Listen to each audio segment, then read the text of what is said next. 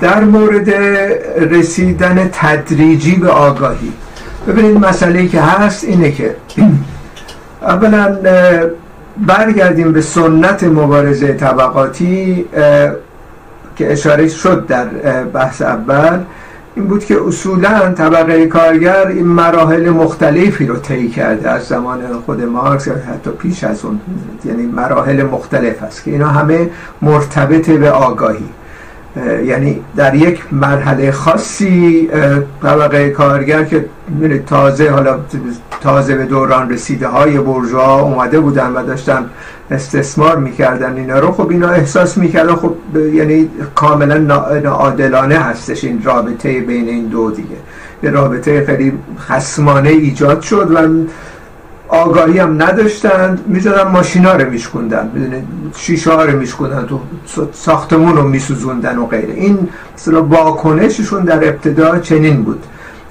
به تدریج اینها آگاهی سندیکالیستی پیدا می‌کنن. یعنی سازماندهی خودشون رو انجام بدن و بعد مطالباتشون رو مطرح کنن و بعد اعتصاب بکنن مثلا اگر تحقق پیدا نکرد مطالباتشون. این یه دوره اینم طی شد تا اوایل قرن بیستم که بعد اون زمان ما شاهد احزاب سیاسی کارگری هستیم. در اونجا یه انشقاقی در سطح بین المللی رخ داد. زمان لنین بود این ماجرا که یه عده سوسیال دموکرات ها و احزاب بزرگ و غیره را آوردن. مطرح کردم و گفتم به این ترتیب ما قدم به قدم گام به گام میریم در نهایت سوسیالیسم می‌سازیم. لنین بحثش متفاوت بود. می‌گفت یه حزب اخص باید ایجاد بشه. حزب اخص یعنی کسانی که عملا به آگاهی ضد سرمایداری رسیدن و حتی آگاهی سوسیالیستی رسیدن. اینها خودشون باید یه حزب اخص داشته باشن. این حزب باید مخفی باشه که دستگیری ها کمتر بشه. دست... زمان تزار و غیره در روسیه به این چنین بود. و بعد مثل شبیه, شبیه همه وضعیت خود ما بود اون زمان. و در ضمن باید اینا متشکل عمل کنن و سازماندهی کنن در درون طبقه کارگر و یک نشریه سراسری به سلام مخفی داشته باشن که نقش سازمانده رو بازی کنه. بنابراین آگاهی وقتی صحبت می‌کنیم جریانات یه جریاناتی هستن. از دل خود طبقه کارگر به دلیل مبارزات مختلف. یا مبارزات سنفی یا مبارزات دموکراتیک برای آزادی زندانیاشون و غیره به آگاهی بالاتری می‌رسن. این عده توی تشکیلات باید متشکل بشن. از دکتر نظر لنین و خودش هم این کار کرد و توفیق پیدا کردن. این یعنی انقلاب سازمان دادن. نهایتا با این روش از کار. در نتیجه در جامعه ما اگه امروز هم نگاه بکنیم می‌بینیم دقیقا یه همچین حالتی هستش. یعنی یک سلسله اکثریت کارگران هنوز به سری آگاهی های نرسیدن که بیان حالا مبارزات ضد دولتی ضد سرمایداری بکنن. خیلی هاشون فقط مطالبات سنفی رو می‌خوان. اصلا حقوقشون اصلا عقب افتاده است. سری حتی مطالبات سنفی هم نیست. حقوقشون رو می‌خوان فقط. اون کاری که در ازاش باید پولی پرداخت بشه که نمیشه شروع می‌کنن اعتراض کردن. اما در میان این میلیون ها نفر از کارگران در هر جامعه از کشورهای آمریکای لاتین گرفته تا ایران همه جا به این شکل است. یه عده آگاه تر میشن به دلیل مبارزات شبانه روزانه به دلیل اینکه امروز هم به هر پیشتازان در واقع روشن فکرن به یه شکلی دیگه. ما بهشون میگیم کارگر روشن فکر یعنی در واقع تفاوت داره با کارگرای عمومی. این عده خودشون رو متشکل می‌کنن.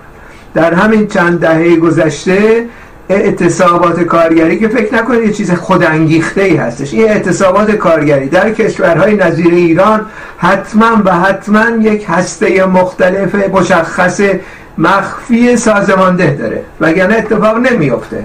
همینطوری خودجوش اعتصاب نمیشه. در تمام این اعتصابات گذشته. بنابراین اون عده از بقیه آگاه دارن ولی نقش مارکسیست های انقلابی نقش کسانی که می‌خوان تدارک انقلاب ببینن سمت سویشون به طرف تمام مردم نمی‌تونه باشه تمام کارگر. به سمت سویشون به طرف رهبران عملی باشه. در واقع پیوندها باید در اونم در داخل ایران میان مارکسیست های انقلابی و کسانی که به هر حال برش کردن از این ماجراهای مختلف احزاب سیاسی موجود و, و خواهان این هستن که اقداماتی بکنن و اهل کار هستن. صرفا در دنیای مجازی غرق نشدن می‌خوان بیان پارو زمین بذارن و غیره. خب این عده با اون پیشتازان با اون کسانی که آگاهی کسب کردن باید در واقع وصل بشن به هم. و این در واقع نطفه های اولیه تشکیلات به وجود میاره. سایر کارگران ممکنه به این آگاهی نرسیده باشه اصولا تو تشکیلات و حزب اخص نباشن و نخواهند بود سایر کارگران معمولا در دوران اعتلاع انقلابی این آگاهی رو کسب می‌کنن. تو فعلا دوران تدارکات هست و بنابراین یه عده خاصی. با جمعی آهاد مردم که نمی‌تونیم الان مثلا سازماندهی انقلاب بکنیم. یه کمی نابجاستی همچی صحبتی کرد. بعضی ها میان خودشون به جای طبقه. حالا بگیم رادیکال هستن و در داخل هستن و غیره این جریانات چریکی و غیره. اونم فایده ای نداره چون می‌بینی موتور کوچیک اول را بیفته بعد موتور بزرگ حرکت بکنه انقلاب بهمن نشون داد بهمن پنجاب نشون داد که این اصلا چنین اتفاق نیفتاد. یه جایی موردی خاصی از اونم به دلایل تاریخی خاص تو کوبا اتفاق افتاد ولی تموم شد. این ماجرا. این شکل به اصطلاح اقدامات مسمر ثمر نیستش به نتیجه نمی‌رسه. و باید حساب شده تمام برنامه ریزی شده این آگاه افراد آگاه رو پیدا کنیم در جامعه. چه در بخش دانشجوی جوانان چه در بخش کارگری اینا با هم دیگه باید مرتبط بشن. اشکال مختلف سازماندهی مخفی رعایت اکید مسائل امنیتی و غیره اینها بخش هایی از فعالیت و زندگی انقلابیون در داخل ایران امروز هست. بقیه ماجراها خب عمومیه دیگه. بله ممکن اینطوری به نظر بیاد تمام مردم الان تسلیم شدن مثلا. یا اینکه کار نمی‌کنن. پس بنابراین باید یه کارهای خارق العاده انجام داد که این مسئله رو مرتفع کنیم این چنین نیستش. انقلاب اکتبر یا انقلاب پیروزمند داریم در تاریخ. اون نشون داد که راه چگونه می‌تونه عملی بشه. حالا دیگه با اقسام تدابیر مختلف امروزه میشه استفاده کرد. اینترنت هست جریانات مجازی هستن. اینا رو باید در خدمت این اصطلاح ایجاد یک حزبی برای تدارک انقلاب ازش استفاده کرد. خب سوال سوم هم چگونه مبارزه تدریج... تدریجی گفتم دیگه جواب دادم. یعنی مبارزه تدریجی عمومی وجود داره. همیشه هم وجود داشته در یک سال گذشته ما دیدیم دیگه. تقیان ها بوده اعتراضات بوده اعتصابات بوده و غیره. اینها به خودی خود به انقلاب منجر نمیشه. از طرف دیگه هم یک حرکت های و مسلحانه قلیل اون هم به جایی نخواهد رسید. بنابراین باید روش درست اتخاذ کرد. تمرکز پیدا کرد روی اون پیشتازان روی اون کسانی که صف مقدم هستن. دارن مبارزه می‌کنن آگاه هستن شبکه های اینترنتی خودشون ساختن دارن خط میدن جاسوسا رو کشف می‌کنن مبارزه می‌کنن علیه رژیم زندان میرن و غیره. خب اینا در صفحه مقدم دیده میشن. معلومه کیا هستن دیگه.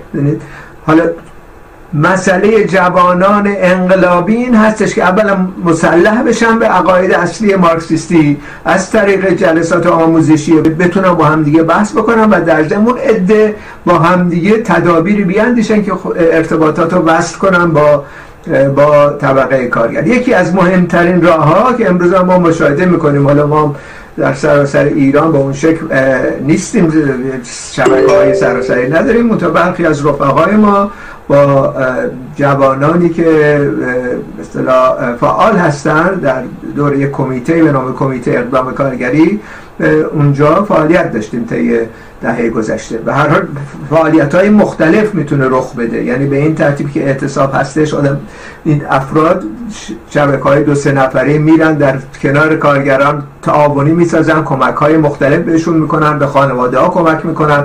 این اعتماد سازی بین جوانان و کارگران پیشتاز به این ترتیب ایجاد میشه. یا اینکه مثلا زمانی سیل اومد رفقایی داشتیم که رفتن بسته بندی کردن موادی گرفتن با وانت و غیره بردن به سیل صدگان رسوندن. یا امروزه رفقای هستن در میرن در دهات و جای دیگه افراد بی بزاعت کاملا وضعیت خیلی بدی بچه ها دارن. خب واسهشون یه سری کتاب و غیره می‌برن قلم و غیره می‌برن تحویل میدن با اونا صحبت می‌کنن با خانواده ها صحبت می‌کنن و غیره. یعنی این نوع کارها هستش که جوانان در داخل ایران امروز باید بکنن.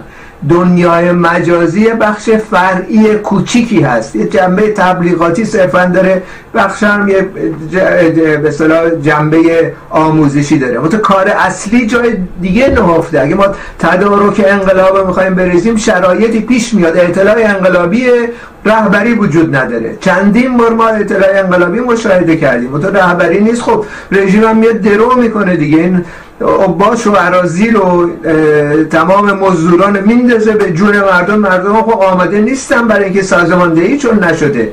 یعنی تقیان های خودانگیخته هستش. از اینا همیشه خواهد بود. تو اینها الزاما هیچ وقت به انقلاب منجر نخواهند شد خودی و خود. بعد رهبری به وجود بیاد. این رهبری هم جوانان می‌تونن نقش مهمی ایفا کنن.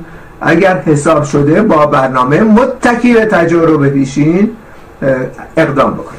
با تشکر.